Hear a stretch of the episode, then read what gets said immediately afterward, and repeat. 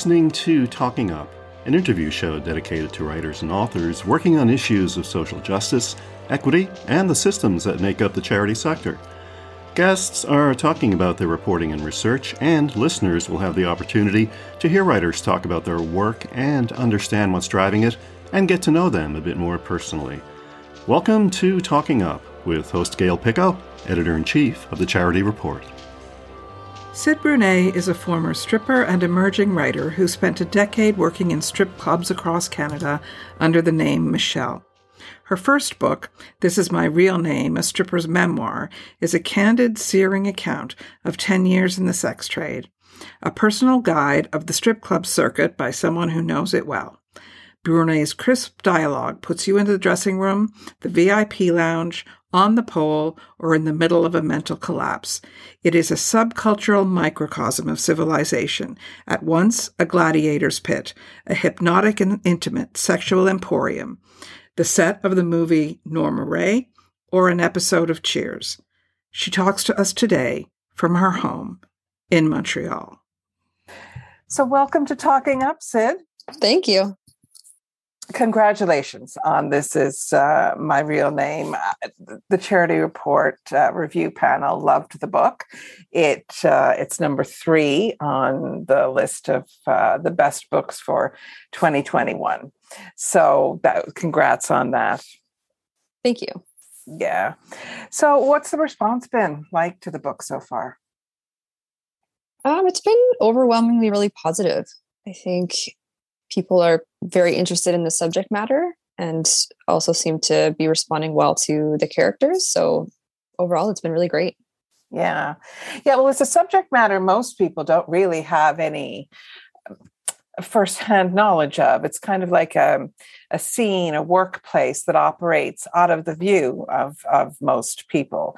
Um, and that makes it particularly interesting, but it also has a, a lot of dynamics that that go with it. Um, you got into the business when you were in your 20s because you needed to make some decent um, money. And what was your view of the trade like when you got in it? Uh, compared to 10 years later when when you left that's a long time i know but yeah Um, yeah, I think um, I'll talk about um, the character Michelle. So I'll just talk about her instead of using I pronouns, okay. but it is a memoir. Right, right. But um, yeah, when Michelle got into the work, she was 22, I think, and she was coming at it from a very like political, um, arguably feminist angle of knowing that after she'd worked a bunch of really terrible, low paid um, nine to five kind of jobs, and not even nine to five, like construction, like restaurants, um, yeah. pretty difficult physical work. Yeah. Uh, she reached a point of wanting to make more money for her time and doing like a cost benefit analysis, decided that um, particularly stripping would be a way that she could do that. And she really kind of, because I think you're right, it is strip clubs are a very subcultural um, world that people that the general population doesn't have a lot of information about or access to. So she showed up at that space with almost no information as to what that uh, was going to be like, right. except for she'd done a lot of like reading. And I think part of queer history often involves people doing sex work to survive and to provide for their communities. So that was what she was kind of hoping to do. Um, and then also just have more of her own time back. But I think it was very much walking into a situation kind of blind. And then as, as you get into the trade, it's like getting to into uh, you know, a very complex organism of work. As you say, it's a subculture.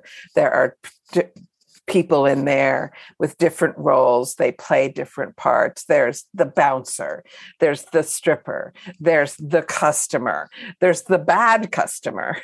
and um, you, um, you are very vivid in your writing. I mean, part of the joy of reading this book was there is an immediacy about it and a directness about it, and it shines right from, you know, the the first chapter where you're in the pickup I think it's a pickup truck, and you're counting the amount of money that you and your mm. friend have have made after your first night, and you're going, "Wow, yeah, this is working out pretty well."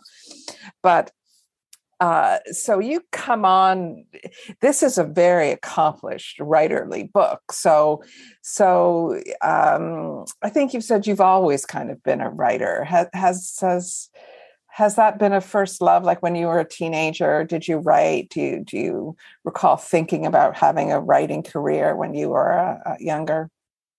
Oh yeah, absolutely. It was the main it was the first thing that I wanted to do. I remember huh. the very first thing that I wrote ever, which was like a story about a kiwi bird, I think. And then I was able to publish a short story in high school, which was really nice and kind of it was I wouldn't ever reread that. It was very much like a matrixy kind of right. environmental how, destruction. At that age, it's that's the thing, right? It's like the, yeah, the, sort of the alternative uh, uh, uh, fiction. Yeah, yeah but then it i think it wasn't until i went to um creative writing college in at douglas college oh yeah yeah in oh. new westminster yeah um and that was the first time that i was really introduced to creative nonfiction um under Shashi Bhat. she was amazing um, but i hadn't really considered that as a genre before and i would always kind of run into the problem of trying to use fiction to create characters that I didn't kind of fully understand. And it mm-hmm. wasn't until really learning some of the craft around memoir that I was able to get into that state of writing things that felt kind of more immediate and more touching and more raw. Mm-hmm. I couldn't really get there with fiction. So I really appreciated that and, and, I mean it, it, it stays immediate over over the 10 years of your telling. So were you keeping a journal at the time? Like uh, you, you must have been doing something of making notes because uh, it it really is and and it is a memoir. Yeah, I'm a compulsive journaler for sure. Mm-hmm. And a lot of um when I think about the first drafts of this book or what led me to apply for mentorship program with the Quebec Writers Federation that helped me make it into more of like a novel. It initially was more of like poetry and just mm-hmm. literally pieces of dialogue that I'd um, saved or squirreled away or put in my notes app in my phone when I was working. Um, so that really allowed me to base the text off of um, dialogue in a lot of ways. And the narrative came later. Um, but it was really created around the dialogue for sure. Well, that's that, that's no surprise that to hear that then because the dialogue is is just sparkles right throughout the whole um, the whole memoir. When you get to the end of the book, you're pretty you're, you're burned out pretty well. And I used to work in a, a shelter for abused women. That's that was my first real job as a as a grown up job. And I, I worked there for eight years and I burned out, totally burned out at the end of it. I just, there, there's many symptoms of burnout and I recognized a couple of them in your, in your writing. But also there, um, I mean, it's obvious probably to everybody that was looking at you, as at the time everybody was looking at me, going, "Just leave, like just go for go, you know, for goodness' sake." But there, there's also the camaraderie that you are you're leaving behind. It's Michelle you're leaving. It's part of yourself that you're leaving there. It's what kept you it, a roof over your head for 10 years and all of those people you are you it's like being in an army unit or something and and be the being the only one that has to go home because you're sick and everybody else gets to stay.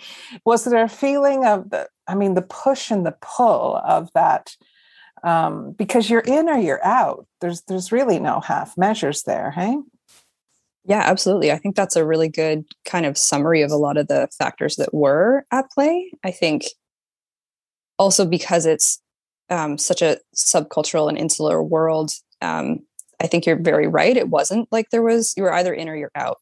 And being out meant losing access to this persona that I'd created, that I'd lived with, um, Michelle, for so many years. And I think because um, that more intense stage of burnout was happening in my early 30s. It also coincided so much with um, just internalized um, stuff around aging and what it meant to be like a female person aging in the world and like aging out of a culture of beauty and um, acceptance in certain kinds of like stereotypical ways. Um, so that felt really hard. And I think there's a lot of overlaps with other kinds of really, mm, I don't know if difficult is the right word, but um, sort of intense jobs where you can, in some ways, build an identity around those. And it feels like such a loss when you're not oh. able to do that work anymore. And I also work in, um, I've worked in shelters, but right now I'm working at a safe injection site and also dealing with some burnout from that as well. And right. it's, it's a very difficult process. And I think the only other thing I would say with that is just that because sex work is such a stigmatized industry, um, people look at the symptoms of burnout as more of a giving truth or giving weight to the idea that it's like a morally corrupt career and that people that do that kind of work are like morally wrong. So there was also that. Um, I was fighting against that too when I was leaving the industry of being like, yes, it's complicated. Yes, there's a lot of like toxicity that exists there, but also burnout is a thing that exists in like almost every intense kind of career. Uh, definitely, especially where there's a kind of a well, well, we used it was kind of like a trench mentality, right? Mm-hmm. You know mm-hmm. that you, that you are against the the world and i think that uh, working in shelters or you know working in safe injection sites there is a lot of people who are against what you're doing so it does feel like a um, an us or them kind of uh, context that you're working in because you're you're basically uh, figuratively getting shot at you know um, a lot. Yeah. Yeah.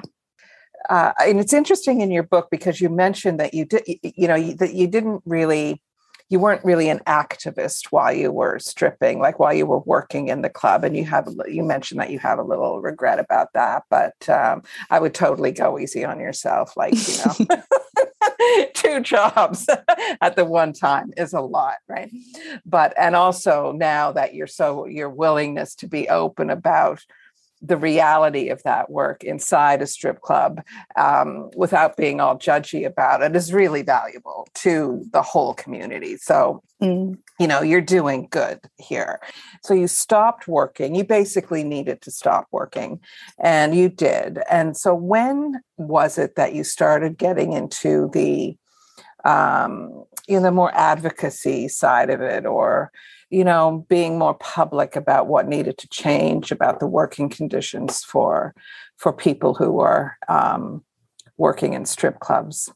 Yeah, I mean, I still probably don't identify as doing a lot of activism around that. I guess I think like the character Michelle is she comes from like the political trajectory of like anarchism and that has like a long uh, history with um, advocating for sex workers' rights and things like that. But I think often she's like looking to some of the major organizations that exist in Canada that deal with advocacy around um, sex workers. So mainly the, the biggest one is Maggie's in Toronto. There's right. also Chez Stella here, and there's a number in Vancouver as well. Um, but those organizations are run by and for sex workers, and they really tend to be at the forefront of like knowing what the laws are and knowing kind of like the the mood of police enforcement um, at different times, how that like waxes and wanes, mm-hmm. um, and also advocating for like the more criminalized forms of sex work, which tend to be like migrant sex workers, trans sex workers, and people that work on the street. Because it's it's always important to remember that like stripping tends to be the most privileged form of sex work because it's indoors, because you're working with a lot of other girls, um, because a lot of the times you're not doing um, certain sex acts that are more criminalized at different times. So, right. yeah. So, on the hierarchy of sex work, working in a strip club, where there's layers of protection, there's a camaraderie, there's uh, uh, a screening of the clientele uh, however loose, you know, there mm-hmm. there there is a, some kind of screening happening, um, and compared to people working on their own, uh, um, who are not necessarily working because it's it's uh, because it, they're having a choice of how much money they want to make like that there's less choices available to them I can, I can see that but do you see yourself now as involved at the community level I mean, you're working at a safe injection site. Um, Mhm. what's that like? Like, where does that fit into your um, uh, view of of you know what you've seen in the strip clubs and and your own personal you know things that you've been through, and now you're in a safe injection site. Like, what what's that like right yeah, now? there's there's a lot of kind of like overlap, and I think obviously I'm not going to name the place that I work at, and I Right. don't speak for them at all. Of course, I do, and I don't know the name of the place Yeah, yeah, either. So it can, can be this completely fictitious. Yeah, Uh, exactly. yeah. um, part of the mandate of where I work is specifically trying to help um, trans folks and drug users and sex workers. So I feel like there's um, stuff that I carry through in terms of like my experience having done a number of different kinds of sex work, mainly stripping and being a drug user myself, uh, into the work that I do now. It's hard and since the pandemic it's been like a really especially hard time for everybody that's using those services and also um, experiencing homelessness. Like i wouldn't say all of the folks that use the service are experiencing homeless but a lot of them are.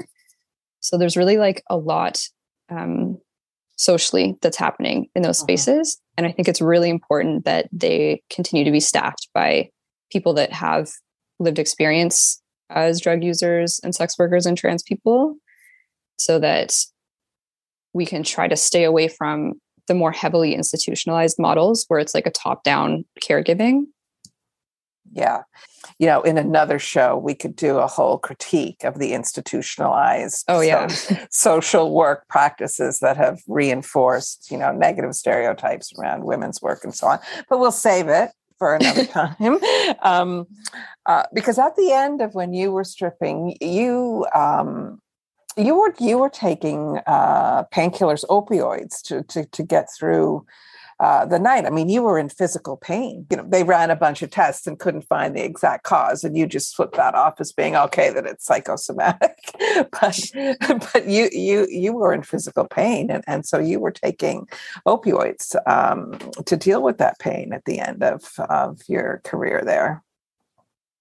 yeah i think there's a lot a lot going on there honestly um the pain stuff almost didn't make it into the book i think because it was it's something that's very ongoing and um anyway and it's i wouldn't say that michelle was just taking the opiates because of the pain. It had very much been integrated into her work routine like much before um, physical pain started. So Mhm. she started using opiates um, more more for the high not for the pain killing necessarily but um, for that it made it easier for her to have energy to interact with the clients to be funny and fun and to like enjoy um, Right. her time uh, especially because the the michelle character how much does this book go into it she's not like she doesn't very much enjoy drinking so Uh, right, right.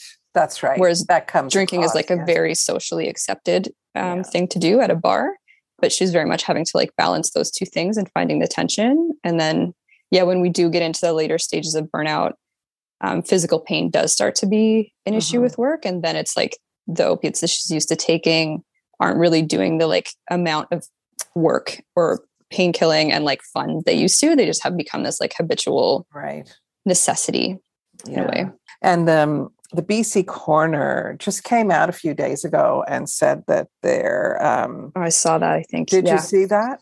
yeah sorry go ahead but yeah yeah, 2,224 people died of uh, suspected illicit drug overdoses in 2021 in BC, which was a 26% increase over 2020. And most of that was opioid related, a lot of fentanyl in there.